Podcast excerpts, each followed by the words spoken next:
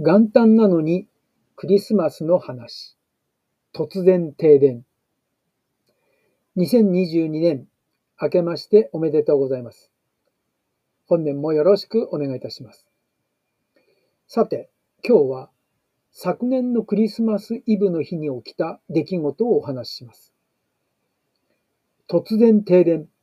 それもクリスマスイブの日の夜に。2021年の12月24日、クリスマスイブの夜に自宅が停電したのです。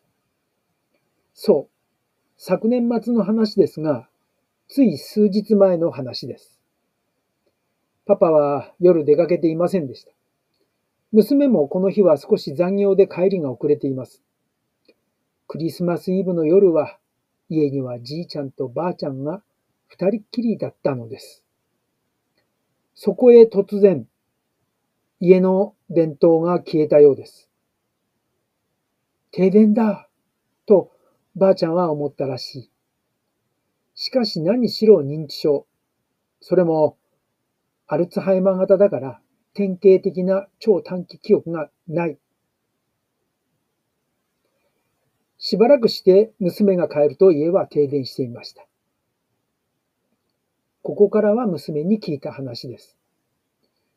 しばらくして娘が家に帰ると家は真っ暗。何時頃からか停電になっているかは娘はわからない。しかし、認知症の二人がこの真っ暗闇の中で、それも気温0度以下のところで二人いたことは間違いありません。日頃、ボケ、ボケとか、アホ、アホとか叫んでいるじいさんも、この時ばかりはおとなしくしていたらしいです。二人が、暗闇が二人に恐怖とかを与え沈黙していたのでしょうか。娘は早速スマホの明かりを利用してブレーカーのところへ行ってみました。見ると、ローデンブレーカーが落ちている。横を見ると北陸電力の三角のカードがぶら下がっていました。そこには緊急時の連絡先として、北陸電力の0120から始まるフリーダイヤルの番号が書いてあります。娘はそこへ電話しました。そして事情を説明すると、オペレーターは、ローデンブレーカーの横に小さいブレーカーがいくつも並んでいるのを、一旦全部オフにして、それからローデンブレーカーの主電源を上げてください。と言われたそうです。娘はその通りにするが、全く反応がない。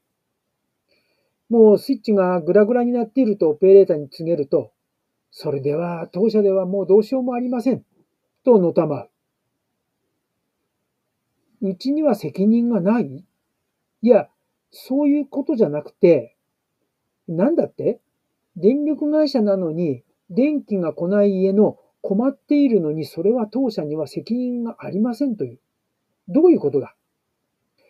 押し問答が続くが全然拉致が開かない。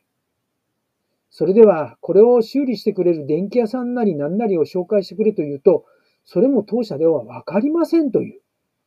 なんだこりゃ？仕方がないので電話を切る。今に戻ってみると、認知症のじじいとばばあはじっとして座って無言だったそうだ。そこで娘は思った。じじが静かなら、しばらくこのままでもいいかもしれない。それにしても寒い。電気がないということは温風ヒーターの電源も切れるし、テレビも切れるし、当然電灯も切れるので真っ暗になり、すべての電源がないので、電話もつながらないし、気がつくとクリスマスイブの夜なのに、なんで真っ暗な中でいなくちゃいけないかと不安が募る。スマホでググる。娘はさすが現代っ子だ。スマホで、漏電ブレーカー、停電、戻らない、修理と入れてググった。すると便利なものだ。近くの修理屋さんが何件か出てきた。そこで一番最初に上がったところに電話をしてみた。すると、すぐに行ってあげると言ってくれたそうです。おお、神様、仏様。しばらくすると電気屋さんがやってきた。ブレーカーのところへ行っていろいろ見た後、これは部品が必要だと言って、部品の手当てをしてくれる。電気屋さんは、今から部品を取りに行ってくるから、2時間ほど経ったらまた来ますと言って出てった。ということは、これからまだ2時間くらい寒いままなんだ。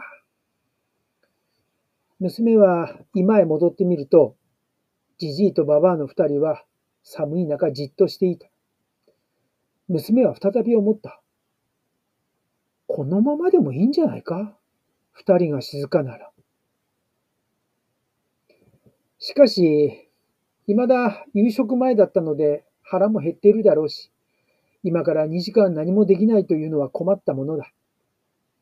音符ヒーターの電源も入らないし、当然電灯も入らない。電気、電話も電気が入らない。テレビも消えている。ラジオも当然入らない。使えるのはスマホのみ。なんとスマホは便利なんだろう。よく考えると今日はクリスマスイブの夜。なんでこんな真っ暗な中にいなくちゃいけないんだ？それにしても北陸電力の応対はなんだあれは？そうこうしているうちに二人は立ち上がって、スマホの明かりを差し出すと、どこか行こうとして、どこ行くの？と聞くと、寒いから布団に入ると言い出す。ああ、それはいいことだということで、二人を寝室まで連れて行って布団の中に入れた。布団の中なら暖かいし、2時間ぐらい過ごせるやろ。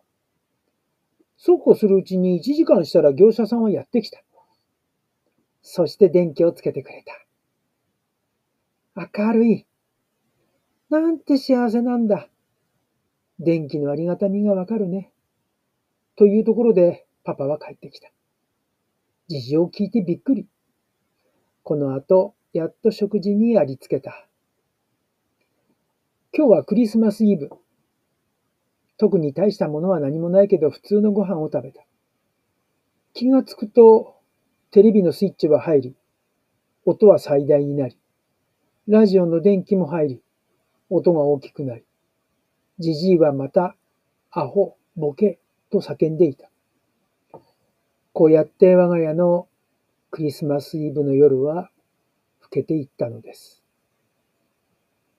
と、今日はここまで。では、また。